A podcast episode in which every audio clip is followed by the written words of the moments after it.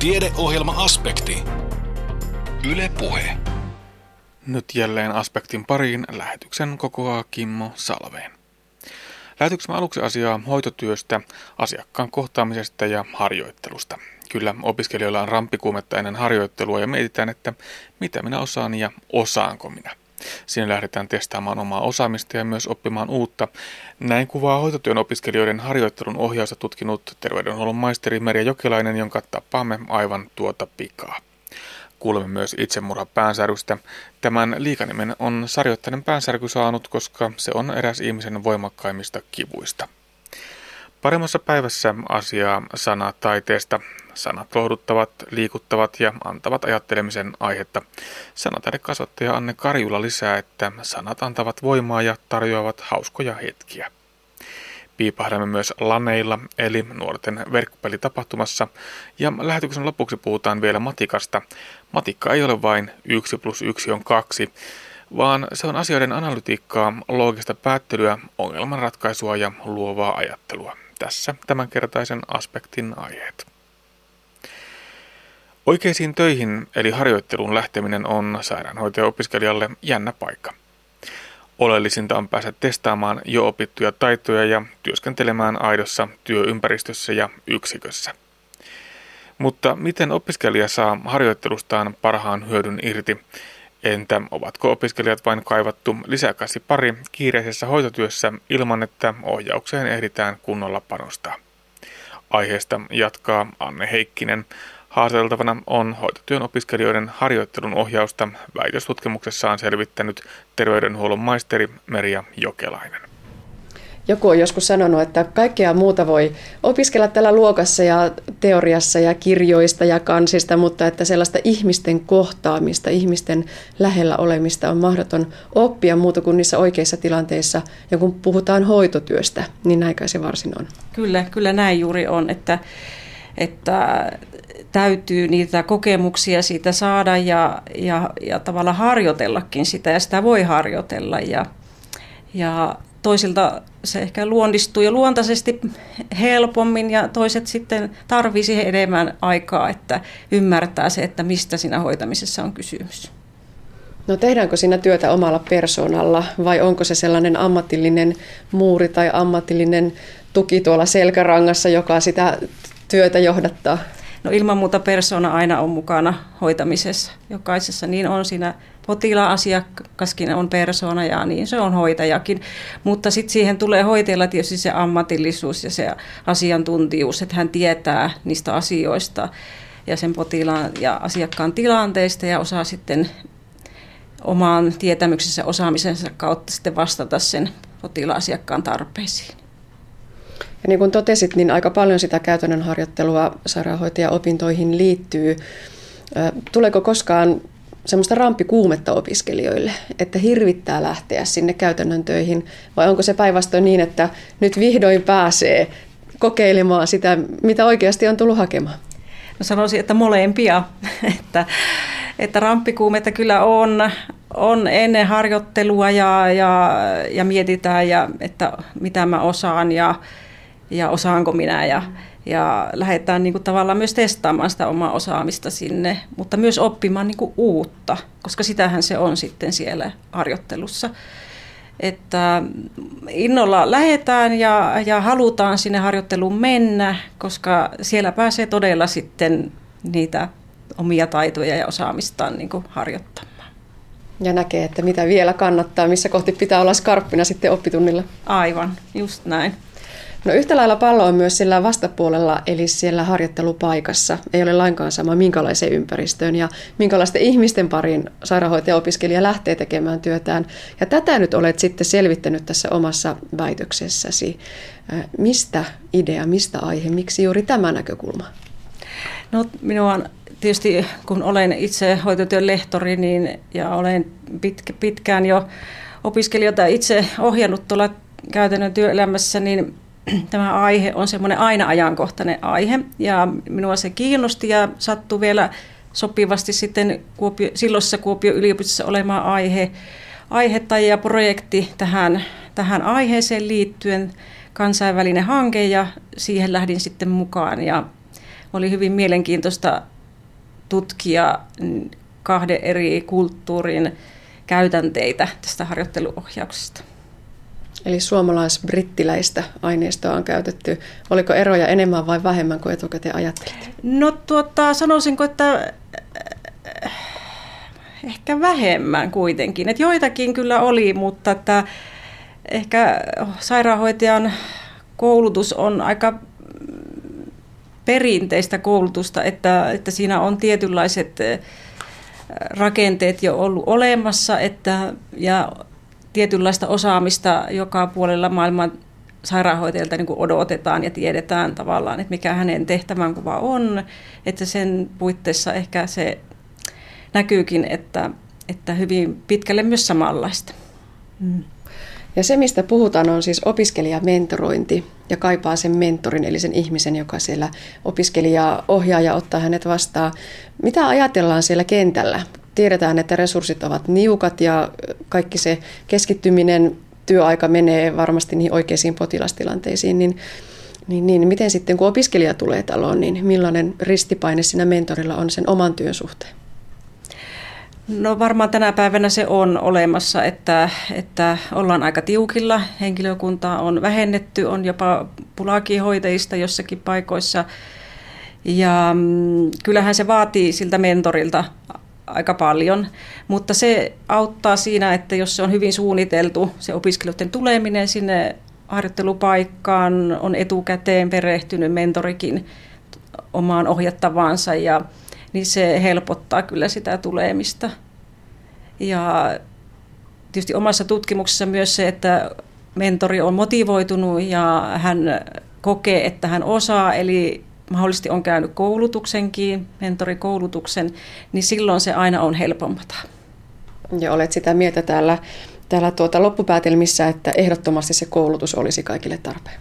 Joo, kyllä näin. Kyllä se tuli, tuli tuota ihan selkeästi näistä mentoreiden kokemuksista ja aikaisemmista, aikaisemmista tutkimuksista, että se koulutus on, on edellytys sille toimimiselle. Monet mentorit on hyvin pitkään olleet töissä ja omasta koulutuksesta jo pitkä aika. Ja kyllähän koulutus muuttuu ja osaaminen muuttuu ja tulee uusia tehtäväkuvia ja pitäisi mentorinkin tavallaan myös pysyä ajan tasalla tästä nykyisestäkin koulutuksesta ja sen vaatimuksista. Ja, niin he on kokenut, että tutkimusten mukaan, että se koulutus kyllä avartaa sitä ja antaa vahvistusta sille omalle osaamiselle myös ohjaajana. Ja ihan käytännössä se ohjaajan työ ja opiskelijan työ on sellaista yhdessä työskentelyä, yhdessä oppimista.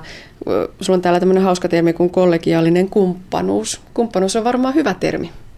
Joo, se oli aika, aika mielenkiintoinen, että, että koettiin, että se mentorointisuhde, niin kun se on semmoinen tasavertainen opiskelija sen ohjaajan välillä, niin silloin se, se toimii hyvin. Eli siellä on sitä kumppanuutta, että yhdessä oppimista tavallaan, että myös mentori oppii siinä samalla, kun ohjaa opiskelijaa, että joutuu niitä ja pääsee niitä asioita käymään uudesta näkökulmasta ja jopa saa opiskelijalta aina jotain ideoita asioista, mitä opiskelija on opiskellut ja että voidaan jakaa sitä osaamista. Hmm. Itsekin tunteisin, että kun puhuu ajatuksia ääneen, niin ne jostain syystä tuppaa jalostumaan. Näin, näin, näin se tapahtuu, että se on sitä reflektointia. Edelleen tällä väitöksessäsi Meri Jokilainen tuumaat, että se on sitä kannustusta, sparrausta, mutta myös sitä arviointia. Eli se kriittinenkin tatsi siellä pitää olla. Kyllä. Eli opiskelijathan kaipaa sitä kannustusta ja sparrausta, ja se innostaa heitä sitten siihen oppimiseen. Ja tämä sparraus oli semmoinen tavallaan vähän uusikin asia, että sitä ei sinällään ole aikaisemmin ehkä meidän alalla niin otettu esille, ehkä enemmän tulee liiketalouden puolella, mutta se, se tietynlaista sparrausta se opiskelijakin tarvitsee siinä oppimisessaan. Että se on ihan totta. Mutta sitten myös, mikä ehkä korostuu tässä opiskelijamentoroinnissa, niin kuin ehkä muuhun mentorointiin, mitä esimerkiksi kahden työntekijän välillä on, niin se arviointi korostuu siellä ja korostuukin, koska opiskelijan osaamista pitää myös arvioida, että hän pystyy sitten kehittämään sitä edelleenkin. Ja se kuuluu koulutukseen myös arviointi. Tuossa käytinkin jo vähän läpi, että mitkä seikat edesauttavat sitä harjoittelun ja mentoroinninkin onnistumista, eli se etukäteen valmistautuminen, positiivinen ilmapiiri. Mutta mihin sitten koko homma voi kaatua, tai mitkä on niitä sudenkuoppia? Joo, kyllähän se varmaan just noihin samoihin asioihin oikeastaan kaatuu. Eli jos ne ei toimi, eli ei ole etukäteen valmistauduttu, ei ole mentorilla innostusta eikä motivaatiota ohjata hän kokee sen niin kuin lisätyönä muun työn ohella. Ja sitten myös tietysti opiskelijan rooli on merkittävä, että jos opiskelija äh, itse ei ole motivoitunut tai, tai laittaa paljon rajoituksia sille omalle opiskelulle ja oppimiselleen, niin kuin joskus on sitäkin, niin, niin kyllä se niihin sitten kaatuu. Ja sit yksi, mikä on tärkeä, mikä tuli tutkimustuloksissa esille, niin oli tämä johdon myönteinen suhtautuminen. Eli johdolta tarvitaan sitä panostusta tähän opiskelijaohjauksen systemaattiseen järjestämiseen siellä organisaatiossa. Et jos sitä ei ole, niin sitten tavallaan se mentori ei pelkästään ole niin vastuussa siitä mentoroinnista, vaan tarvitaan myös niitä rakenteita ja resursseja, että ne saadaan mahdollisuudet ja edellytykset siihen. Mm. Jos pohditaan vielä tätä ongelma lähtöistä ajatustapaa, niin tuota, nähdäänkö harjoittelijat myöskin niin, että, että tuota, saadaan sellaista ilmasta halpaa, helppoa työvoimaa ja sitten tavallaan se opiskelijoihin satsaus, se itse mentorointipuoli jää vähän vähemmälle? No mahdollisesti tätäkin, tätäkin on, koska just nämä niukkenevat resurssit osastoilla eh, voi tehdä sen, että toisaalta ihan mielellään otetaan opiskelijoita, että, että on sitten käsiä ja väkeä osastolla enemmän. Ja voi olla, että siinä kiireessä sitten se varsinainen mentorointi jää, jää vähemmälle, että kun ei, ei joudeta. Että voi, voi olla näinkin, niin kuin just sanoit. Että. No entä se opiskelijan näkökulma? Kun he lähtevät ehkä vähän pöksyt tutuistin sinne kentälle, mutta että millä mielillä sieltä sitten palataan takaisin kouluun? No jos se on hyvin mennyt tämä mentorointisuhde ja, ja tota, kaikki on toiminut hyvin ja opiskelija kokee, että hän on oppinut, niin yleensä tullaan hyvin positiivisin mielin ja koetaan, että tämä on se minun oma ala. Ja jos vielä mentori ja työyhteisö tavallaan arvostaa sitä omaa työtään, Eli se sairaanhoitajan työn arvostus näkyy ja, ja sitä pidetään arvossa ja opiskelijat pidetään arvossa siellä, että heistä mahdollisesti tulee tulevia kollegoita, mahdollisesti heidän jopa omaan työyksikköön, niin kyllä se sitten välittyy sille opiskelijallekin. No millaisia terveisiä toivoisit Merja Jokelainen, että tästä väitöksestä välittyy? Mitä haluat sanoa?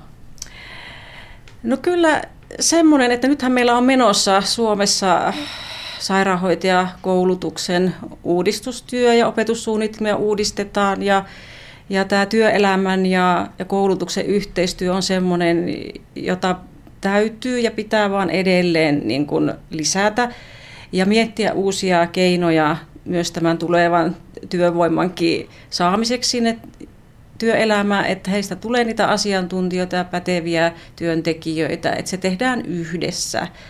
Ja sitten myös systemaattisesti koulutetaan väkeä ja, ja annetaan mahdollisuuksia sitten tähän yhteistyöhön ja, ja opiskelijoiden ohjaukseen. Lisäksi vielä sitten tietysti tuossa tutkimustuloksissa tuli esille tämä, tämä harjoittelupaikkojen laadun varmistus, että, että systemaattisesti myös arvioitaisiin näitä harjoittelupaikkoja, joita opiskelijoilla on, johon he harjoittelemaan – Eli vaikka meillä nyt tulevaisuudessa ehkä pulaakin voi olla jo tulossa harjoittelupaikoista, mutta silti myös se, että taataan, että ne harjoittelupaikat on niin laadukkaita, että siellä on mahdollista opiskelija oppia. Että se on yksi haaste myös tulevaisuudessa. Näin totesi terveydenhuollon maisteri Merja Jokelainen. Hänen hoitotyön alan väitöksensä tarkastettiin Itä-Suomen yliopistossa. Seuraavaksi kuulemme itsemurhan päänsärystä. Nimensä tämä varsin kova kipu on saanut siitä, että se on eräs ihmisen kovimmista kivuista. Kyse on sarjoittaisesta päänsärystä eli Hortonin oireyhtymästä. Lääketieteellisesti primaarisärkyjä on kolmea tyyppiä. Migreeni, joka on paljon esillä ja näin tuttu useille. Tensiopäänsärky, joka tunnetaan myös jännityspäänsärkynä. Tämä johtuu usein esimerkiksi niska-hartiaseudun jännitystiloista sekä tämä nyt kyseessä oleva sarjoittainen päänsärky. Kyse on siis hyvin voimakkaasta kivusta, kertoo erikoislääkäri Juha Onatsu Kuopion yliopistollisesta sairaalasta.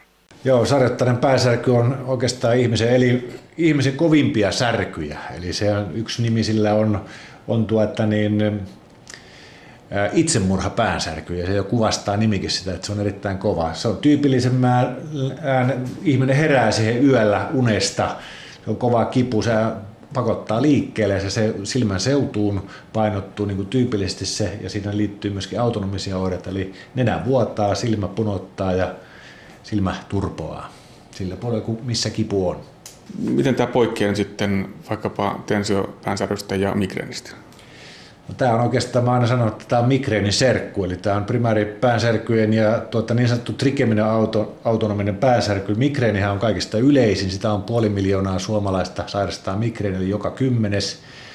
No Hortonia onneksi sairastaa vaan paljon vähemmän, sitä on 10-15 000 potilasta on, eli tuota, se on, se on tyypillistä, että se on tuota, niin tämmöiset liittyy autonomiset oireet, mutta jos ajattelee jännityspäänsärkyä, niin se on niin kuin kertaluokkaa kovempi. Jännityspäänsärky ei ihmistä tee toimimatonta, niin kuin migreenin tekee ja Hortonin tekee, eli ne voi lähteä lenkille jännityspäänsärkystä kärsivät ja se häviää, kunnes se taas palaa lievänä.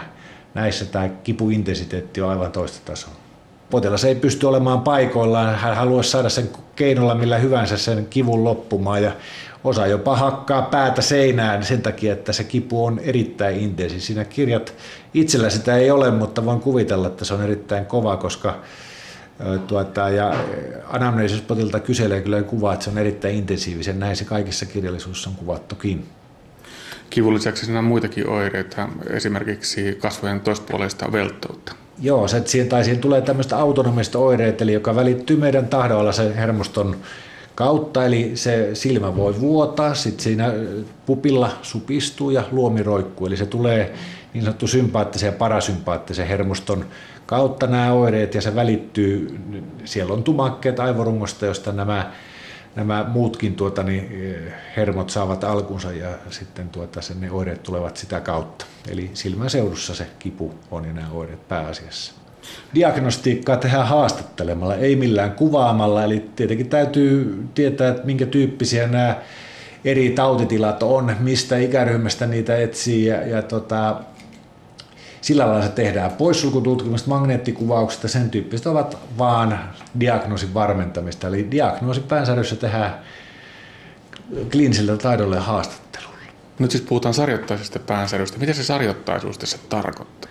Ja sarjoittaisuus tulee siitä, että tuota, nämä ihmiset kärsii jaksoista. Eli on jaksoja, joilla se kipu on ja sitten se kipu on pois. Eli tyypillisimmillään se kestää se jakso tuota, niin, kahdesta viikosta 12 viikkoon. Sitten se voi olla tuota, niin, pois vuoden tai jopa kaksi, ja kunnes se taas tuota, niin, tulee. Ja siinä on tämmöinen niin kuin sirkkadiaanisen, eli tuota, niin, meidän sisäisen kellon rytmi, joka laukaisee sitä jollakin tavalla, se välittyy valon määrästä ihmisen tuonne väliaivoon hypotalamukseen, se laukaisee sitten tämän, tämän jakson ja sitten taas väliaika voi olla täysin oireetonta. Tuossa todettiin, että se iskee monesti öisin, mutta siis valon määrä voi vaikuttaa, jolloin se voi myöskin eri riskillä tai eri, erilainen riski sille, että se laukeaa tiettyynä vuoden aikana. Joo, nämä potilaat, se on aika tyypillistä. Ne vuoden aika, se, me emme ihan tarkkaan sitä mekanismia tiedä, miten se tuota, niin, vaikuttaa tämä väliaivojen tämmöinen hypokretiini, mutta tyypillisimmän jaksot on, että potilas kärsii sitä jaksosta keväällä tai syksyllä, eli siinä on niin kuin tämä valon määrän vaikutus tähän joka välittyy sitten tämmöisen suprakiasmenttisen tumakkeen kautta ihmisen aivoihin. No sitä ei aivan tarkkaan tiedetä siis mikä tämä aiheuttaa, mutta millaisia arvailuja siitä on, mistä tällainen kohtaus johtuu? Ihmisen aivot rakenteellisesti tässä on normaalit, mutta se, että miten tämä vuorokausisäätely laukaisee tämän tämä normaalien aivojen tämmöinen anatomisesti perustelun strategia, niin sitä, on, sitä me emme tarkkaan tiedä. Samahan se on niin kuin migreenipotilassa. Niillä on tavallaan geneettinen alttius saada kohtaus päänsärky. Eli tiedetään migreenin sukuja, jossa se on, menee lähes kaikilla. Ja samanlainen niin kuin heikentynyt kynnys näiden ulkoisten tekijöiden laukaisijana on, on tuota niin, tässä Hortonin säryssäkin mutta se, että mikä välittäjänä se tarkkaan ottaen on, me emme tiedä sitä, mutta se välittyy näiden, näiden väliaivojen toimintarakenteiden kautta. Kohtaukset kestävät tyypillisesti vartista kolmeen tuntiin. Kun kipu on kova ja sen syy ei kuitenkaan ole täysin selvillä, miten kohtauksia voidaan hoitaa tai niihin ennalta varautua. Kuopion yliopistollisen sairaalan erikoislääkäri Juha Onatsu. Kipu on kova, niin pitäisi saada kipu ensiksi loppumaan. Eli hoitomenetelmät voi miettiä, että jos se kestohan tyypillisemmän puolitoista tuntia, ja anteeksi kolme tuntia ja tuota, niin kipu on kova, pitäisi saada keinolla se kipu katkeamaan, eli, eli happi hengitettynä on yksi parhaita hoitoja, eli tuota, niin maskin kautta hengitellään happea ja se sitten 15 minuutin ajan ja se helpottaa sen tuota, niin kivun. Siitä on hyvä näyttö ja sitten toinen ensisijaislääkitys on tietysti ei suun kautta otettavat eh, migreenin täsmälääkkeet, eli nenän kautta annosteltava lääkemuoto ja ihon alle pistettävä lääkemuoto. Eli niissä muodoissa tämä lääkeimeytyminen on paljon nopeampi kuin suun kautta. Eli se on se yksi strategia. Ja sitten kun me tiedetään, että tämä jakso on useita viikkoja yleensä, niin sitten aloitettaisiin heti jatku, sinänsä tämä jakson katkaisu, lääke ja tuota niin, tämmöinen estolääke, että tämä sairasjakso jäisi mahdollisimman lyhyeksi, koska se tyypillisemmin voi kestää jopa pari-kolme kuukautta. Tuo kuulostaa aika rajulta tuo kohtaus. Jos mietitään tällaista migreenikohtausta esimerkiksi, niin potilailla usein erilaista migreenin lääkitystä, triptaania tai muuta, mm. joihin on sitten koettu tehoava, mutta miten tällainen sairattaisesta päänsärvystä kärsivä potilas, voiko hän kuljettaa jonkunnäköistä ensiapupakkausta mukana? Niin kyllä nämä nenäsuit, nenään käytettävät lääkkeet, ne on helppo kuljettaa mukana ja oikeastaan pitäisi olla. Mä sanon aina potilaille, jolla on migreen tai muuta, että se pitää olla se lääke mukana, ei se auta siellä pirongilaatikossa, eli se pitäisi olla. No kaikki nämä injektoitavat lääkkeet, niissäkin on semmoinen pieni rasia, että sekin mahtuu kyllä kassiin ja, ja sillä lailla, että se on menossa, tota, pystyy sen mukanaan viemään. Eli nämä tablettimuodot tässä taudissa auttavat huonosti. Kotiin on saatamissa myös kaupallisia kotiin täysin räätälöitä happi muotoja, joita voi tuota, niin siellä eli ottaa. Harva niitä mukanaan, vaikka se happipullo olisi pieni, niin sitten ihan joka reissulle kantaa, mutta nuo nyt ainakin ensisijaisena on, mitä mainitsin alussa. Näitä primääripäänsärkyjä, siis nämä muutama eri vaihtoehto on. Jos ihminen kokee kovaa päänsärkyä, niin sehän on ilmeisesti ehdottomasti lääkärireissun paikka. No kyllä ainakin sellainen äh, tilanne, että se äh, diagnoosi on tietenkin tärkeä. Jos se pääsärky toistuu, niin pitäisi tietenkin saada diagnoosi, koska ensin täytyy diagnoosi, että siihen on hoito. Ja sitten sitä kautta tulee myöskin ennuste. Eli, eli tavallaan, jos yleisyydestä puhutaan, että aluksi keskustelussa esiin tullut jännityspäänsärky, se on ihmisen yleisin päänsärky, josta me melkein kaikki jossakin elämänvaiheessa kärsitään. Migreeni on sitten toisiksi yleinen, joka on sitten alihoidettu, alitunnistettu ja aiheuttaa enemmän invaliditeettia ja haittaa jopa sen kroonistuessa. Ja sitten nämä harvinaiset rikeminoautonaiset tuota, säryt, niin kuin tämä cluster headache, sarjoittainen päänsärky, ne on sitten paljon harvinaisempia, mutta tietenkin silloin kun on kova toire, että tilanne ei ole hallinnassa, lääkärin tutkimus on varmaan paikallaan. Näin erikoislääkäri Juha Onatsu Kuopion yliopistollisesta sairaalasta. Sanat lohduttavat, liikuttavat ja antavat ajattelemisen aihetta. Sanataidekasvattaja Anne Karjula lisää vielä, että sanat antavat voimaa ja tarjoavat hauskoja hetkiä. Nyt puhutaan sanataiteesta. Kuu oli korkeuksista jo kauan seurannut tyttöä, joka juuri naisen kasipuolessa katosi porttikäytävään. Oli seurannut, koska se huvitti häntä koska lapsi osasi puhua kuulle? Jos yhdellä lauseella pitäisi sanoa, niin sanataide on tutkiva asenne kieleen ja sanoihin. Mutta tietysti mitä se konkreettisesti on, niin se on kirjallisuutta, lukemista, kirjoittamista, sanoilla leikkimistä, kuvan ja sanan vuoropuhelua. Tekstiviestikin voi olla sanataidetta, jos siinä on se semmoinen tutkiva asenne tai, tai jollakin tavalla erityinen mielenkiinto niihin sanoihin, että, että on haluttu asettaa se tekstiviesti jotenkin tietynlaiseen muotoon, että ne sanat viestivät myös siellä taustalla. Kyllä se just oikeastaan se tausta-asenne on siinä tärkein, että, että jos siinä ne sanat on tärkeitä ja tärkeitä se, miten se asettaa, niin kyllä Facebook-päivityskin voi olla sanataidetta. Ja, ja siis tänä päivänä yksi sanataiteen muoto on blogikirjoitukset, jotka on ikään kuin tämmöinen julkinen päiväkirja. Että meillä on paljon uusia tämmöisiä sanataiteen muotoja tänä päivänä. Joka tapauksessa kaikki meistä eivät ole tällaisia ilmaisultaan vahvoja, luovia ihmisiä, mutta onko jokaisesta sanataiteen tuottajaksi? Kyllä minusta on. Että kyllä se on jotenkin se kieli ja sanat, se kuuluu meille kaikille ja se, että sitä voi, sanoja voi käyttää hyvin monella tavalla. Että, että vaikka niin kuin nämä sanataidekoulussakin tai harrastuksessa nämä muodot on hyvin monenlaisia, mutta, mutta ei siellä niin kuin tarvitse olla ekstrovertti, että, että pystyy harrastamaan sitä, vaan se, että ne muodot on, jokainen niin kuin saa kehittää siellä omaa persoonallista tapaansa tehdä sanataidetta. Ja tietysti siihen kuuluu niin kuin kaikki harrastuksia, että siellä haastetaan myöskin itseä sitten menemään vähän sinne epämukavuusalueelle. Sekin on sitten kokemus, josta voi kirjoittaa, vaikkapa. Eräänä varhaisena aamulla tasolla sen perheen äiti lähetti serkukset viemään pellavia laitakaupungilla asukka- asukkaalaan lankun kantaa ja Hunsteenin iloiselle vaimolle kehrättäväksi että kyllä itsekin huomaa, että niin kuin just sanoin näistä tekstiviesteistä ja muista, että joskus kun on aikaa, niin sitten on hauskaa, hauskaa kirjoittaa vaikka tekstiviesti, jonka tietää ilahduttavan vastaanottajaa. Tai, tai joskus sähköpostien kirjoittamiseen menee luvattoman kauan aikaa, vaikka, vaikka se voisi olla joku ihan informatiivinen, niin siitä huolimatta haluaa sitten vaikka sinne loppuun jonkun hauskan loppukaneetin laittaa runollisen tervehdyksen.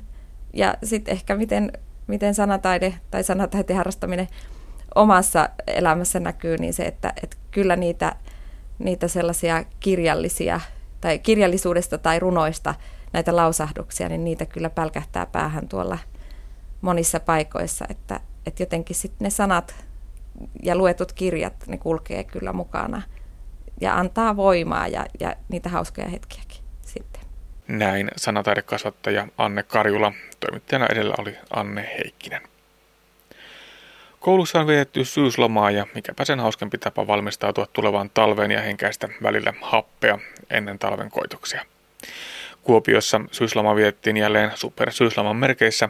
Tarjolla on siis ollut kaupunkilaisille kaikenmoista aktiviteettia. Yksi näistä aktiviteeteista oli Kuopion ensimmäinen suurempia kaikille 15 vuotta täyttäneille suunnattu verkkopelitapahtuma Juomisu Stage. Verkkopelitapahtumat eli lanit ovat tyypillisesti illasta alkavia ja yön yli tai parinkin jopa kestäviä pelitapahtumia ja niin osallistuvat pelaajat kiikuttavat paikalle omat tietokoneensa, leijan eväitä ja muuta tarpeellista ja sitten pelataan. Piiparin katsastamassa meininkiä yöllä siinä kahden aikaan Kuulostellaan ensin tapahtuman taustoja Settlementti Pujola ryn Juopeka Tamsilta, joka on verkkopelaamista lainkaan itse tuntematta ollut näitä laneja järjestämässä. Joo, täällä sitä ollaan. Meikäläinen on ensimmäistä kertaa elämässä laneilla. Miten Juha-Pekka Tams on ollut järjestämässä näitä laneja, niin monennetko lanit sulla on menossa? No, nämä on myös mulle kyllä ensimmäistä sitä ikäluokkaa, että ei pelaaminen hirveästi ollut henkilökohtaisen nuoruuteen kuulunut ja nyt käyn kuullut, että tämmöisiä laneja on, mutta eka kertaa on tämmöisiä järjestämässä. No, jos et ole koskaan ollut laneilla mukana, niin mitä sä oot nyt näitä sitten järkkäämässä? No se lähti siitä, kun itse edustan tätä Herraks-hanketta, niin tuota, nämä nuoret miehet ja pojat on meidän kohderyhmä ja siinä tietysti tämä pelaaminen väistämättä tulee esille monessa suhteessa. Ja sitten mietittiin, että miten sitä saataisiin positiivisessa valossa esille, niin sitten päätettiin, että ruvetaan puuhaamaan tämmöisiä lanitapahtumia, että saataisiin koottua tätä pelaavaa nuorisopaikalla ja nähtäisiin, mitä se oikeasti on. Että mielenkiintoista myös siitä itse näkisi, että mitä se, niin kuin, mikä siinä viehättää tässä pelaamisessa. Niin sillä pelaamisella on monesti aika kielteinen ja negatiivinen leima, että öö, sieltä riippuu, liittyy tosiaan tämmöistä niin peliriippuvuutta ja sitten tämmöistä nörttihommaa ja paikallaan olemista ja tietokoneen äärellä istumista. Kyllä, kyllä ja semmoinen yksinäinen nörtti, jossa oma huoneen nurkassa on se mielikuva. Ja me ajattelin, että tämä varmaan voisi olla yhteisöllinen tapahtuma. Ja niin kuin tässä nyt on huomannut, niin sitähän tämä ennen kaikkea on, että porukat kokoutuu tiimeissä pelaamaan isolla porukalla. Ja tämä ennen kaikkea se yhteisöllisyys näkyy tässä vetämään. Millainen projekti tällaisia laneja on sitten pukata kasaan?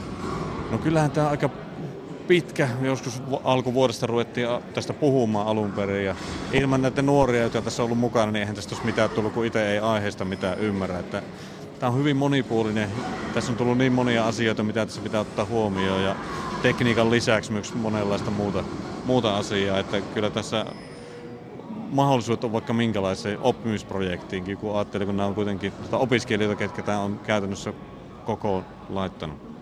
Niin, täällä on Savonin ammattikorkeakoulu ja Savon ammattiaikuispiston puolelta aika paljon porukkaa ollut tätä rakentamassa. Kyllä, täällä on Sakkyn puolelta on datanomiopiskelijoita, sähköpuolen opiskelijoita, SOS-terveysalan opiskelijoita, turvallisuusalan opiskelijoita ja Savonialta tietotekniikka, liikenteen aikuis- ja äh, nuorisopuolen opiskelijoita ja on myös logistiikkapuolta ollut Sakkyn puolelta ja sitten meitä muita pari hanketta, pelitukihanke ja meidän Herraks-hanke ja Tatu Tatu tutkintohanke ja Kuopion kaupunki ja Siilijärven kunnalta on työntekijöitä täällä auttamassa ja muuta. Että tässä on, en totisesti en unohtanut ketään oleellista, mutta tosi paljon on meitä paikalliset yritykset on sponsoroinut ja muuta. Tämä on monitahoinen jengi, mitä tätä on ollut kasaan laittamassa. Aika hengestyttävää on tuo lista. Miten helppoa kaikki ihmiset oli saada samaan projektiin mukaan? No yllättävän innostus löytyy aika lailla äkkiä. Että tuota, koulun puolelta Halosen Hannu oli tuolla datanomipuolen opis, opettaja ja hän innostui siitä ja sen jälkeen sitten saatiin muitakin ihmisiä tähän mukaan ja kukaan ei oikeastaan sanonut ei oota missään vaiheessa, että tosi helposti tämä loppupeleissä sitten yhteistyö sujuu. Tätä Kuopion ensimmäistä suurempaa verkkopelitapahtumaa on siis ollut järjestämässä mittava joukko erilaisia toimijoita. Eräänä suurimpina käytännön toteuttajina ovat siis olleet Savon ammattiaikuisopiston ja Savonia ammattikorkeakoulun opiskelijat. Kyseistään toisen vuosikurssin datanomiopiskelija Niklas Vartiaiselta, miten tällainen tapahtuma rakentui. Valitettavasti tuolla Hermokeskuksessa on sen verran meteliä, että haastattelun ääni menee jonkin verran säröille, mutta yritetään kestää. Niklas Vartiainen, sä oot täällä ollut järkkäämässä tätä happeningia. Minkälainen ponnistus tää on ollut? No aika iso kyllä, kun ensimmäistä kertaa tosiaan järjestetään, niin kaikki on tehty ihan tyhjistä puolesta kuukaudessa. No onko nämä mitä monen lanit sulle? Neljännet taitaa olla. Onko nämä tyypilliset lanit? No on nämä aika tyypilliset. Vähän pienemmät kuin esimerkiksi assemblit, mutta ihan hyvät pieniksi laneiksi kumminkin. Niin, assemblyt on tuolla Etelä-Suomessa. Missä muualla sitä on tullut kierretty? Vektormassa on käynyt ja Oulussa on tämä tapahtuma. Eipä oikeastaan muualla. Mutta täällä on ihan hyvä meininki, ollakseen kuitenkin näin pienet. Kyllä, ihan mukaan meininki on ollut.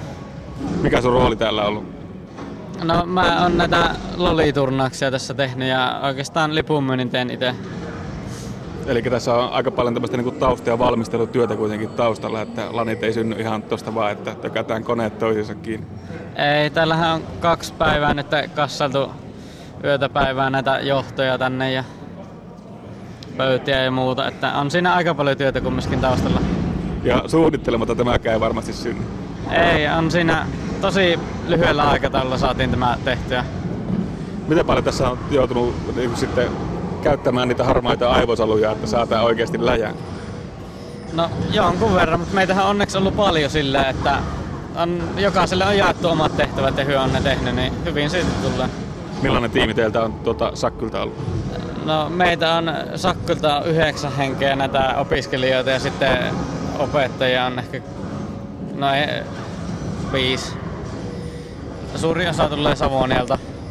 Miten helppoa tuo yhteistyö on ollut näiden eri toimijoiden kanssa? Siellä on tosiaan Savonia ja aika paljon kaupunkia ja kaikkia muita.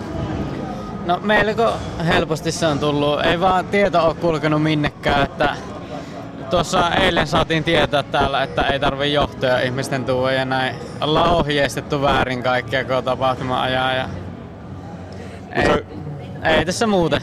Se on kuitenkin parempi niin päin, että ohjeistetaan tuomaan ne piuhat ja sitten ne on täällä kuin että toisinpäin. Kyllä, parempi se näin päin on. No, tämä peli on tässä käynnissä, niin mitä tässä tapahtuu?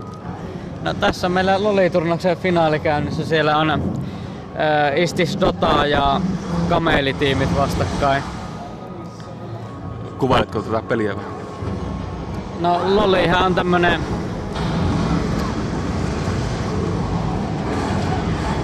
Oikeastaan en osaa kuvailla Lolia. ite en itehän en pelaa tätä peliä oikeastaan, että ihan vaan striimaan tämän näin. Eli sä oot järkkäämässä peliä, jota sä et itse käytännössä pelaa. Kyllä. Mitä sä itse pelaat? No mä pelaan hyvin vähän pelejä, että enemmän ohjelmon juttuja ja muuten on konnella. Eli tämmönen järjestelyhomma, rakentaminen on sulle sitten ihan tuttua juttu. Kyllä. Enemmän rakentelen kaikkea ja Arduino ja muuta semmoista leikin niillä kun pelailen. Ja mitäpä olisivat lanit ilman pelaajia. Seinällä olevalla jättiskriinillä näkyy parhaillaan LOL, eli League of Legends. Kyseessä on ilmeisen tyypillinen moninpeli, jota esimerkiksi laneilla voidaan pelata. Muita LOLin lisäksi tunnettuja pelejä ovat esimerkiksi WoW, eli World of Warcraft, CS, eli Counter-Strike ja BF, eli Battlefield.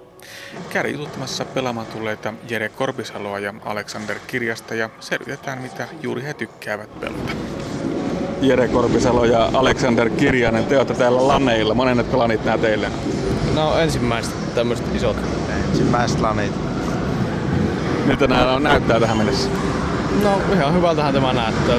Vähän. Ja sinänsä ihan hyvältä näin kuopiolaista pääsee lanittelemaan. Mitä te olette tänään pelannut? Tota samaa peliä, mitä nuo pelaa tuossa. Loli. Loli. Millainen peli tää Loli on? Se tuossa taustalla pyörii, mutta kuvailetko vähän? Erittäin koukuttava. Siis tämmönen niin kun pelataan normaalisti 5 vastaan 5 matseja ja tarkoituksena on tuhota vastustajan tukikohta. Tää on varmaan tämän aika tyypillinen peli, mitä laneilla pelataan. Aika lailla, paitsi on niitä räiskintäpelejä, mitä pelataan aika paljon myös. Mitä? CS tai mitä niitä tässä ei räiskitä, tässä on tämmösiä... No, no, tässä on vähän, en mä tiedä, onko enemmän miettimistä ehkä tä, tälle. Tää enemmän taktikoja ja niin poispäin. Mikäs on tota, ohjelmassa paras peli, mitä on luvassa? Tämä on sama, Loli. Lolia. Niin se on, niin. Ei vaan oikeastaan ole muita. Te ette tuohon CS lämpenyt? Ei, no ei just. No kun sitä ilta on mennyt, täällä on tietysti pelattu pelejä ja nähty kavereita ja... Kyllä, hyvinhän tämä on mennyt. Tuotu paljon mitään Forossa. Tää on rankka yö. Oh. Kyllähän tästä ehkä tuli. Mitenkä, tää, mitenkä tällaiseen varaudutaan? Ei tarvitse korkeampaa leiriä. No, ei. Ei tarvitse varautua mitenkään. Sen kun vaan antaa mennä. On sitä ennenkin vuorokaus pelattu putkeen. Ihan normisetti. Joo. Miten tällaiseen tota, koitukseen pitää varautua? Teillä on tietokoneet mukana ja... No lähinnä tietokoneet ja energiajuomaa. Ruokaa. Ruokaa? Mitä ruokaa? Ilman ruokaa ei päri kebabia. Tuo energiajuoma taitaa kuulua aika leipallisesti. Eipä sitä ilman jaksa valvoa. Niin, tämä on aika pitkä koitos tässä kuitenkin. Tota, eilen on aloitettu ja nyt ollaan jo yössä menossa ja huomenna vielä pitkälle päivää pelata. No joo, mutta se energiajuoma siis niinku se kuuluu tähän, niinku se on silleen, ei, vaikka pärjäisikin ilman sitä, se pitää olla silti. Siihen ei kola käy. Ei. No käy se. pitää olla sitä energiajuomaa silti, vaikka on kolla. Täällä on ihan mukavasti porukkaa ja niin kuin äänestä varmasti kuuluu radiossakin, niin räiski on melkoinen. Kyllä on, että tämä peli ei pelkää sinänsä mulle avautunut hirveästi, vaikka oma poikakin tätä pelaa, mutta tota, kaikki näyttää viihtyvä ja tekniikka pelaa. Että se on, mitä on jututtanut nuoria kaikkia, kun tuossa kulkee, niin kaikki on ollut tyytyväisiä tähän mennessä. Hyvältä näyttää. Katellaan, miten tämä ilta tästä etenee. Tai yössähän tässä jo ollaan niin, menossa. Mulla on ajantaju hävinnyt jo siinä iltapäivän aikaa, että tämmönen vanha kääpä, niin tässä pitää töitä tehdä, että jaksaa olla kokea tämän saman lani ajallisesti myöskin, että ajattelin olla täällä koko ajan alusta loppuun ja vähän ehkä sen jälkeenkin vielä. Eiköhän se siitä, tsemppiä vaan. Yes, kiitos. Näin Juha-Pekka Tammas, Settlementti Pujola rystä. Hyviä istumalihaksia vaativa matematiikan ja fysiikan opiskelu ei ole ollut viime aikoina kovinkaan muodikasta. Esimerkiksi ammattikorkeakouluopintojen insinööriopintoihin mennään lukiopohjalta ilman merkittäviä matematiikan ja fysiikan taitoja, ja tämä näkyy. Tätä mieltä on Savonia ammattikorkeakoulussa matematiikkaa ja fysiikkaa opettava Jarkko Surakka. Nyt luvassa puhetta matikan renesanssista ja revanssista. Toimittajana on Anne Heikkinen. Kyllä se tilanne nykyisin aika haastavaa on. Et valehtelisi, jos väittäisi, että, että niin kun joskus mietityttää välillä se, että, että miten alas se pitää se hilata, että, että päästään sitten niin kuin aloitukseen. Ja kyllä se viime vuosina on valitettavan niin kuin yleinen trendi ollut, että tämmöiset matemaattiset aineet, niin niitä ei enää opiskella aikaisemmassa opiskeluhistoriassa juurikaan. Lukiosta tulee niin kuin käytännössä ilman, ilman niin kuin merkittäviä matematiikan tai fysiikan taitoja. Ja siitä on kyllä sitten aika haastavaa lähteä insinööriä rakentamaan. Niin, jos puhutaan niistä ylioppilaskirjoituksista, niin se matematiikan poisjäänti, näkyykö se jo teillä, että, että todellakin voi sanoa, että ne taidot ovat heikommat kuin ennen? Ihan selkeästi. Että siinä varmasti oli omat syynsä, mutta näin meidän näkökulmasta, niin kuin tekniikan alan kouluttajan näkökulmasta, niin se päätös oli erittäin huono. Ja, ja se nykyiset päätökset, mitä lukee tuossa lehdissä viime viikolla, kohan se nyt oli, että, että niin kuin matematiikan arvosteluakin helpotetaan sen takia, että mahdollisimman moni saisi sitten niin kuin ylioppilaskirjoituksesta hyvin arvosana, niin se on minusta vähän niin kuin keinotekoinen ratkaisu, että jos ei ole matemaattisia taitoja, niin ei se numeron, niin kuin paremman numeron antaminen tee yhtään enempää matemaattisia taitoja. Että se oli minusta vähän ihmeellinen ratkaisu. Et toivoisin tosi paljon, että nykyisin niin kuin nuoret miehet ja naiset ja etenkin naiset niin lukisivat sitä matikkaa, koska se ei ole pelkästään niin tekniikan alan koulutuksen edellytys tai, tai mahdollista, vaan niin kuin koko oikeastaan tämän meidän länsimäisen sivistyksen yksi niistä sivistyksen kulmakivistä. Ja se nähdään aina sellaisena, että jos ei mene lukemaan tekniikkaa, niin mitä minä matematiikalla teen. Mutta minä näen sen niin, että jos ei lue matematiikkaa ja fysiikkaa, niin ei ymmärrä niin kuin oikeastaan länsimaisen sivistyksen ja yhteiskunnan niin kuin perusteita. Ja se on minusta hyvin outo niin kuin lähestymistapa, että – kielet nähdään ja kulttuuri nähdään ja tämmöiset ne nähdään aina, että, että jotta olet sivistynyt, niin sun on osattava tietty määrä kieliä ja sun on ymmärrettävä ainakin omasta ja aika monesta muustakin kulttuurista alkeet. Ja on ehdottomasti samaa mieltä, mutta jos ei ymmärrä matematiikasta ja fysiikasta mitään, niin ei ymmärrä niin kuin luonnosta eikä oikeastaan siitä ympäristöstä, missä me eletään yhtään mitään. Ja se on jotenkin ihmeellinen ajatus tälleen fysiikan näkökulmasta, että miten voidaan mennä niin, niin laput silmillä koko elämän läpi, ymmärtämättä kuinka niin kuin maailma on rakentunut ja mitkä on ne syy-seuraussuhteet, jotka ohjaa meidän arkipäiväistä elämää. Niin ja oikeastaan joskus tai aika useinkin kuulee ihmisten kehuskelevan sillä, että miten kehno olen matikassa ja kertolaskukin nyt en, en oikein osaa ja prosenttilasku sen vähäkään ei ole hallussa. Onko jotenkin niin, että tämä niin kuin matikan osaamattomuus on ihan sallittu? Selkeästi enemmän kuin se, että esimerkiksi joku suuren äänen kertoisi, että en osaa lukea, että pitkät yhdyssanat on täysin käsittämättömiä ja osaan ehkä tavoittaa auttavasti, mutta sekään ei oikeastaan minua haittaa, vaan, vaan niin kuin narskellaan päälle. Ja kyllä se minun mielestä niin, en minä ainakaan kehuskele sillä, että esimerkiksi joitakin taiteen tai, tai jonkun muun humanistisen tieteiden aloja en osaa. Minusta se on häpeä, minä mielellään oppisin myös niitä enemmän ja paremmin, mutta niin kuin tietämättömyys ei missään tapauksessa minun kategoriassa ainakaan ole se, että, että sillä niin kannattaa hirveästi kehuskella tai että se veisi elämässä eteenpäin, mutta ehkä se on tämä nykyyhteiskunnan tyhmyyden ylistystä, niin kuin se tuntuu olevan se suuri juttu. Kattelee, mitä nyt televisiosta ja muustakin tulee, niin mitä typerämpää ja mitä kovempaa äänen, niin sen, sen niin kuin ikään kuin hyväksyttävämpää. Ja totta kai viihteellä on sijansa, mutta se, että se on matematiikan ja fysiikan ja tällaisten luonnontieteisten aineiden niin kuin väheksyntä, niin ei siitä kovin hyvää seuraa yhteiskunnalle, jos, jos meiltä niin kuin puuttuu loogis, matemaattinen ja analyyttinen ajattelukyky. Ei niitä uusia innovaatioita ihan ilmasta synny. No mutta mistä me oikeastaan puhumme, kun puhumme matematiikasta? Emme puhu pelkästään siitä, yksi plus yksi on kaksi. Niin, se, se on se, minäkään en myönnän ihan suoraan, että en ole kovin hyvä tämmöisten aritmeettisten laskutoimitusten tekijänä. Lasken päissäni aika monestikin laskuja väärin. Ja se on se suurin niin kuin väärinymmärrys, että tämmöinen aritmetiikka, tämmöinen mekaaninen matematiikan suorittaminen, joka on tietysti osa sitä matematiikkaa, ei pidä sitäkään niin kuin väheksyä, mutta se ei ole oikeastaan matematiikkaa, vaan se on jotakin aivan muuta. Se on asioiden analytiikkaa, loogista päättelyä, ongelman ratkaisua ja erittäin luovaa ajattelua vieläpä. Että Einsteinilta joskus fyysikoiden pakko aina lainata Einsteinia, on joskus kysytty, että miten hän, eräs nainen tuli lapsen kanssa hänen luokse ja kysyi, että miten minä saisin omasta lapsesta niin kuin yhtä viisaan kuin tämä tunnettu Nero oli, niin sitten sille sanottiin, että lue sille satuja. Ja sitten kun kysyy, että noin tässä sen jälkeen, niin lue sinne lisää satuja.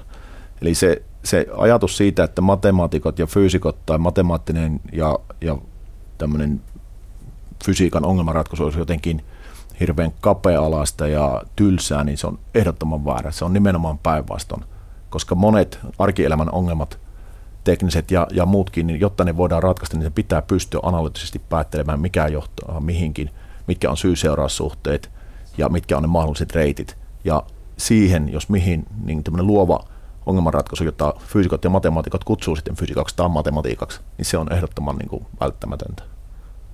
No miten aikaisin tällainen ajattelutapa pitäisi juurruttaa, jos puhutaan vaikka lapsista, niin joskus kuulin jonkun viisaan sanovan, että, että, että joka päivä, vaikka marketin parkkipaikalla pitää pyytää lasta laskemaan montako punaista, montako vihreää autoa. Että tavallaan se ajattelutapa muovautuu jo ja sitä hyvin pienestä pitäen. Totta kai, siis kaikkihan niin kuin lapsuudesta imetään kaikki vaikutteet, miksi ei myös sitten ajattelutapa. Itse ehkä kuitenkin suosittelisin sellaista, niin kuin tämä Alberttikin sanoi, että, että mielikuvitus on ehkä tärkeämpi vielä kuin semmoinen, että aritmeettisesti osaa laskea lukuja yhteen tai montako punaista tai montako sinistä. On se tärkeää ja se on hyvä, että ne numerot osataan ja muuta, mutta minä henkilökohtaisesti jotenkin kaipaisin semmoista niin kuin pientä irtiottoa nimenomaan siitä aritmetiikan korostuksesta sitten vähän niin kuin laajempaan niin kuin ongelmanratkaisu- ja analyyttisen niin ajattelun renesanssiin. Että minä en ainakaan itse olisi pikkupoikana ja enpä usko, kovin moni muukaan kovin pitkään jaksaa niitä autoja laskeskella, että se mieluummin antaa ongelmia, että kuinka ratkaisisi tämän yksittäisen ongelman, että mitä reittejä tänne voisi päästä tai jotenkin muuta, että se, se, se pelkkään niin lukujen ynnääminen ja vähentäminen, joka on osa sitä juttua, niin se ei ole kuitenkaan se tärkein osa. Hmm. Ehkä tässä ajatus oli se, että jo pieni lapsi oppii, että maailma koostuu luvuista. Ehdottomasti, ja, ja sitten varmasti se, että esimerkiksi niin kuin fysiikan perus, perusasioita, että maailma koostuu myös luvuista, niin se koostuu atomeista ja molekyyleistä ja, ja mitä valo on. Ja semmoisia arkisia kysymyksiä, joita kuulee jokaiselta lapselta tietyssä iässä, mutta jotka aika usein sitten ohitetaan vaikeina tai hankeleina, koska vanhemmat ei välttämättä osaa varmasti kaikki lapset on jossakin vaiheessa kysynyt, että isä tai äiti, mitä valo on, tai mitä, mik, miksi tuli on poppa tai mitä tahansa. Ja ne on just niitä kysymyksiä, joissa ruvetaan rakentamaan sitä fysikaalista maailmankuvaa, joka auttaa sitten hyväksymään monia muitakin niin kuin esimerkiksi fysiikan tai, tai matematiikan lainalaisuuksia. No mitä meille sitten tapahtuu siellä peruskoulussa, jossa se matikka tuntuu kamalalta ja hankalalta ja ärsyttävältä ja työläältä? No eihän sitä voi kiistää, että se on, on niin kuin tietyllä tavalla haastavaa, että se on niin kumulatiivinen, että jos ei perusteet ole hanskassa, niin, niin jatko-opiskelu on, on aika, aika vaikeaa ja siihen on miljoonia kertoja ennen minua ja varmasti minun jälkeen sanotaan, että matematiikka ja fysiikka ei ole kuninkaan tietä, että se vaatii tietyn työn. Mutta toisaalta mikä elämässä tavoittelemisen arvoinen asia on sellainen, että se tulee helpolla. Mä en ainakaan tiedä yhtään. Jos se sama ajattelu viedään urheiluun tai, tai musiikkiin – niin kaikki varmaankin myöntää, että tietty määrä perusharjoitteita, jotka ehkä ovat tylsiä erilaisten skaalojen harjoittelu tai erilaisten toistojen teko urheilussa, niin ne on aivan välttämättömiä. Kukaan ei kiistele edes siitä asiasta. Ja silti matikan ja fysiikan kohdalla aina kysytään, että onko ihan pakko. Ei kieletkään niin kuin, tule sille, että selaillaan nopeasti jotakin nettiä ja sitten yhtäkkiä ollaankin niin kuin, puhutaan niin kuin Queen's Englishia tai, tai jotakin muuta, vaan siinä tankataan sanoja ja lauserakenteet ja toki harjoitellaan puhetta ja tehdään sitä käytännön tasolla, niin kuin pitäisi fysiikassa ja matematiikassakin tehdä, että sitä ehkä siinä voisi enemmän olla semmoista käytännönläheistä otetta ja erilaisia demoja ja harjoitteita ja kokeita, mutta toisaalta sitten taas itse opettajana ymmärrän, että ei, ei koulu pysty ihan kaikkeen tässäkään asiassa, että myös se kodin, kodin niin kuin tuki ja turva olisi tärkeä koska aika usein edelleen tuolla ammattikorkeakoulutasollakin kuulee sen, että lapselle on sanottu, että meidän suvussa ei ole matikkapäätä, joka saa mut aivan niin kuin raivoihin, että miten te voitte lapselle ne niin kuin ennalta määrätyn kohtalon jo tuolla tavalla osoittaa, koska kukaan ei tiedä oikeasti, että missä se seuraava lahjakas matemaatikko tai fyysikko on. Ihan yhtä hyvin kuin kukaan ei tiedä, missä se seuraava lahjakas muusikko tai taiteilija tai näyttelijä on että et minkä takia nimenomaan matematiikassa on sallittua tai fysiikassa on sallittua kategorisesti kieltää lapsilta ikään kuin se mahdollinen potentiaalinen tulevaisuus. Ja se on minusta äärimmäisen surullista. Se, ja siitä, siitä, jos edes pääsisi eroon, niin se olisi jo niin kuin riemuvoitto, niin kuin uskoisin monen lapsen tulevaisuuden kannalta, koska se negatiivinen asenne, joka kotoa imettään, se siirtyy sen koululuokkaan ja opettaja voi tehdä vain osan siitä, siitä motivoinnista, mutta jos sillä sisällä on semmoinen kieltoreaktio päällä, niin ei siinä paljon enää, enää niin kuin hyvätkään opetusmenetelmät sitten enää auta. Puhuit tuossa lahjakkuudesta. Voiko meistä periaatteessa kaikista tulla hyviä matemaatikkoja? Kehitymmekö me niin, että saamme valtavia flow-kokemuksia, kun ratkaisemme matemaattisia tehtäviä? Vai onko se niin, että, että toisille sitä lahjaa on suotu enemmän kuin toisille? No varmaan tietyssä määrin se on lahjakkuusasia, mutta sanotaan tämmöisen insinööritasolle ja alemmalle niin kuin korkeakoulutasolle, niin melkein väittäisin, että kaikki normaalit ihmiset siihen kyllä pystyy. Ja nimenomaan saa niitä flow-kokemuksia ja ongelmanratkaisukokemuksia. Me käytetään matemaattista ajattelua ja ongelmanratkaisua arkielämässä paljonkin.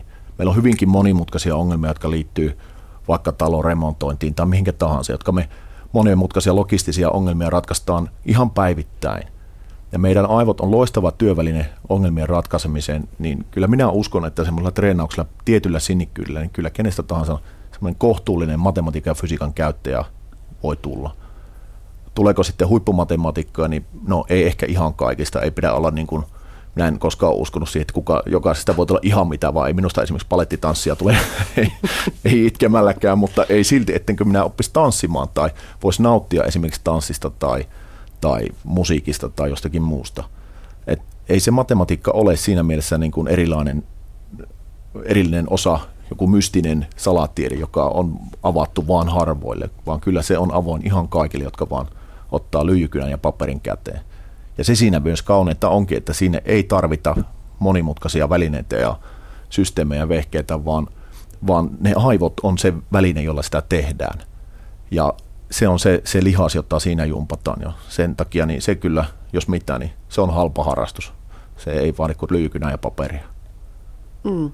Vaatii ehkä myöskin liitutaulun. Liitutaulu on loistava väline esimerkiksi opetuksessa, koska siinä opiskelija näkee, miten se ajatus rakentuu. Se on tahdiltaan sopivan rivakka, olematta kuitenkaan liian nopea. Ja siinä yhdellä hyvällä liitutaululla niin mä rakastan liitutauluja, niin, niin siinä pystyy yhden laskun esittämään nätisti kokonaisuutena, jos vertaa esimerkiksi PowerPoint-kalvoihin tai, tai tämmöisiä esityksiä, jossa, jossa tota, niitä kaikki varmaan on katsonut ihan liikaa, niin aivot menee suurin piirtein unitilaan seitsemännen, viimeistään seitsemännen niin kuin kuvan jälkeen, koska eihän sitä jaksa katsoa. Ja se antaa sellaisen illuusion, siitä, että ymmärtää, mitä tapahtuu, mutta se raken, sen laskun rakentuminen ja jäsentyminen, niin se ei avannut silmiä edessä samalla tavalla kuin liitutaululla, kun se piirtyy se lasku jokainen vaihe kerrallaan ja jokainen niin kuin looginen askel niin kuin seuraa nätisti toisia pystyy yhdellä silmäyksellä sitten tunnin lopuksi tai muuten katsomaan, että tuolta me lähdettiin ja tuonne me päädyttiin ja tässä se polku on. Eikä tarvitse mennä takaisin ja niin kuin PowerPoint-slaidista toiseen hyppyyn, joka on ainakin itselleni äärimmäisen väsyttävä ja tylsää. No joutaako yhtä lailla äh, nämä modernit älytaulut romukoppaan? Siis eihän mikään väline sinällään ole huono tai hyvä. Ei se liitutaulukin voi olla äärimmäisen huono menetelmä, mutta kyllä suomalaisessa niin tämmöisessä äh, luma-aineiden tai ylipäätään niin pedagogiikassa niin liikaa väline edellä välillä tuntuu, että mennään. Eihän se ole pointti, että millä opetetaan, vaan, vaan se, se, missä niitä muutoksia halutaan, niin se on siellä aivojen sisällä – ja me ollaan kuitenkin ihmisrotuna oltu täällä muutamia kymmeniä tuhansia vuosia ja se ihmisen oppimisen tapa ei ole, minä väitän, niin tämän viimeisen kymmenen vuoden aikana ja se ihmisen fysiologia muuttunut mihinkään. Niin älytaululla on joitakin etuja, sillä saadaan tiettyjä asioita ehkä tehtyä nopeammin ja, ja tehokkaammin, mutta ei se ratkaise esimerkiksi matematiikan tai oikeastaan minkään muunkaan aineen opettamiseen tai oppimiseen liittyviä ongelmia. Se on vain väline ihan yhtä samalla tavalla kuin kirves on väline, jolla voidaan tehdä hyvää tai huonoa, että riippuu se käyttäjästä. Palataan takaisin sinne, mistä lähdettiin liikkeelle. Eli kun ne uudet opiskelijat, tulevat insinöörit, tulevat sinne ammattikorkeakouluun, istuvat penkkeihin ja ovat avoimia sille, että tervetuloa tieto, olen valmiina, tässä minä olen. Niin mistä lähdetään liikkeelle? Onko sulla joku semmoinen perusvakio, millä sä saat sen porukan siihen jamaan, että tieto tarttuu? No se vähän riippuu, ryhmät ei ole veljeksiä, että, että se, mikä toisaalta on hirmu mukavaa tuossa työssä, että, että vuodet vaihtelee, opiskelijat vaihtelee, ne tulee opiskelijat nykyisin hyvin, hyvin erilaisilla lähtökohdilla. Siellä on, on lukiolaisia, jotka on lukenut matematiikkaa, vähän sen lukiolaisia, jotka ei lukenut lainkaan, ammattikoululaisia, erilaisia ammatinvaihtia nykypäivänä yhä enemmän. Maahanmuuttajat taustalla olevia, jossa saattaa olla hyvinkin eri kulttuurista se, se tapa ja niin kuin, mieli ajatella matematiikkaa ja muita aineita niin kyllä mä lähden yleensä aika simppeleistä esimerkkeistä sellaisista, jotka osoittaa, että tämä meidän, niin kuin Esko Valtaaja sanoi, tämän kolmannen simpassilajin aivot on tietyssä mielessä nerokkaat, mutta toisaalta sitten taas sellaiset, että simppeleissäkin esimerkkeissä helposti se intuitio johtaa meitä aivan harhaan. Ja se meidän ainut turva tavallaan tämmöisessä epävarmuudessa, varsinkin teknisillä aloilla, jossa me niin kuin tulevien insinöörien suunnitelmien pohjana on, jotenka tulevaisuuden suunnitelmalla tehdään siltoja ja hissejä ja, ja koneita ja puhelimia ja mitä tahansa, niin se matematiikka on ainut turva, että me pystytään niin kuin tarkistamaan se meidän idea ja saamaan oikeita tuloksia. Muutamalla, no niitä voisi ehkä kutsua kompakysymyksellä, niin on helppo osoittaa, että se meidän tämmöinen mutu kautta tämmöinen niin kuin intuitiivinen ajattelutapa, niin se ei sovellu kovin hyvin niin kuin ongelmanratkaisuun. Mutta se, mikä siinä on hyvä, että matematiikan avulla me pystytään kiertämään tämä meidän, meidän niin kuin rajallinen simpalsimainen ajattelu, joka, joka ei tuota oikeita lopputuloksia. Aika usein sillä saa sitten oppilaat niin kuin huomaamaan, että okei, että, että kun niitä sääntöjä on kuitenkin suhteellisen simppeli hallittavassa oleva määrä, hallitsemalla ne, käyttämällä matematiikkaa, fysiikkaa, niin pystytään loogisesti ratkaisemaan sellaisia ongelmia, jotka intuitiivisesti ei löydetä ratkaisua. Ja se on minusta niin kuin matematiikan fysiikan yksi parhaita puolia, että me pystytään tekemään – laskelmia, jotka tuottaa ennusteita, jotka täsmää todellisuuden kanssa. Eli me voidaan oikeasti käyttää sitä teoriaa käytännössä. Ja teoria niin kuin fyysikon näkökulmasta, niin teoriahan tarkoittaa sitä, että se on koeteltu, ennustettavissa oleva, laskettavissa oleva fakta. Ja kyllä minä itse ainakin olen hyvin hämmästynyt, jos ihminen ei ole kiinnostunut semmoisesta, että mulla on tässä sulle työkalu, jolla sinä voit ennustaa tulevaisuutta – et, et lähes alalla kuin alalla ainakin johonkin tasoon asti. Et semmoista voimakasta työkalua monella muulla alalla tai aineella ei ole kyllä tarjota ainakaan minun tietääkseni. No huomaatko sen niissä opiskelijoissa, että jotain alkaa tapahtua? Kyllä, aika nopeastikin. Että sit kyllä siellä parhaimmista, niin ne kun pääsee siihen sellaiseen niin tekemisen meininkiin ja se, se, mikä aikaisemmin on ollut numeroita ja yhtälöitä, niin rupeaa sitten kiinnittymään semmoisen niin tosielämän ilmiöiden kanssa. Jo huomataan, että semmoinen asia, joku virtaus tai joku semmoinen, joka näyttäytyy sinällään yksinkertaisesti, siinä on pientä monimutkaisuutta, mutta on hallittavissa laskennallisesti tai tästä voidaan suunnitella jotakin uutta ja aivan niin kuin sellaista, jota aikaisemmin ei ole ikinä ollut, ja se voidaan vielä testata paperilla ja näyttää, että kaikki täsmää, ja sitten kun rakennetaan joku laite tai systeemi, huomataan, että se meni just niin kuin laskettiin. Niin kyllä se, se onnistumisen tunne on todella huikea niin itse kuin sitten opis, opiskelijoillekin. Mm. Niin, olet tuota, tämmöinen intohimoinen matematiikan, fysiikan, opetuksen puolesta puhuja. Äh, tuleeko itselle koskaan sellaista aloa, että no, antapa olla? Vai innostuuko sitä omasta alastaan ja aineestaan aina uudelleen? Kyllä, mulla on semmoinen pahakin tapa innostua siitä niin paljon, että joskus oppilaat sitten niin muistuttavat, että voisiko käydä välillä syömässä tai tota, pitäisi lähteä kotiin jo pussit lähtee ja joka päivä en minä oikeastaan fyysikoksi mistään muusta syystä lähtenytkään kuin se, että, että se kiinnostaa. Ja kävelen kadulla ihan niin kuin päivittäin ja ihmettelen ihan tämmöisiä perusfysiikan ilmiöitä, jotka näkyy tuossa luonnossa tai kadulla ja joskus tekisi mieli tarttua niin kuin kanssakulkija hihaa, että etkö sä nyt ymmärrä, että miten hieno juttu tässä on, että näetkö tuon halon tuossa auringon ympärillä, että se johtuu siitä, että pienet jääkiteet taittaa valoja, siitä tulee oikein kaunis tuommoinen sivuhalo ja joinakin päivinä sille on kaksi ja joinakin päivinä yksi riippuen sen jääkiteen koosta tai lämpötilasta tai jostakin muusta. No sitä ei ehkä kannata tehdä, saattaa tasan sentistä hullumman maineen, mutta kyllä se on, on semmoinen niin kuin asia, joka, joka niin kuin arjessa kulkee niin kuin päivittäin mukana. Ja minusta se on ihan hyvä, että opettaja vähän ehkä pikkusen hullulla tavalla innostunut onkin sitä asiasta. Parempi se kuin olisi täysin apaattinen. Näin totesi Savonia ammattikorkeakoulussa matematiikkaa ja fysiikkaa opettava Jarkko Surakka. Hänet tapasi Anne Heikkinen. Ja näin päättyy siis tämänkertainen aspekti. Tällä kertaa kävimme Laneilla seuraamassa verkkopelitapahtumaa. Paremmassa päivässä kuulimme sanataiteesta Tutustuimme hoitotyön opiskelijoiden harjoittelun ohjausta selvittäneeseen väitöstutkimukseen ja kuulimme itsemurha päänsärystä, tunnetaan myös nimillä sarjoittainen päänsärky ja Hortonin syndrooma. Joka tapauksessa se on eräs ihmisen voimakkaimmista kivuista. Lisää aiheistamme löydät netistä osoitteessa kantti.net kautta aspekti.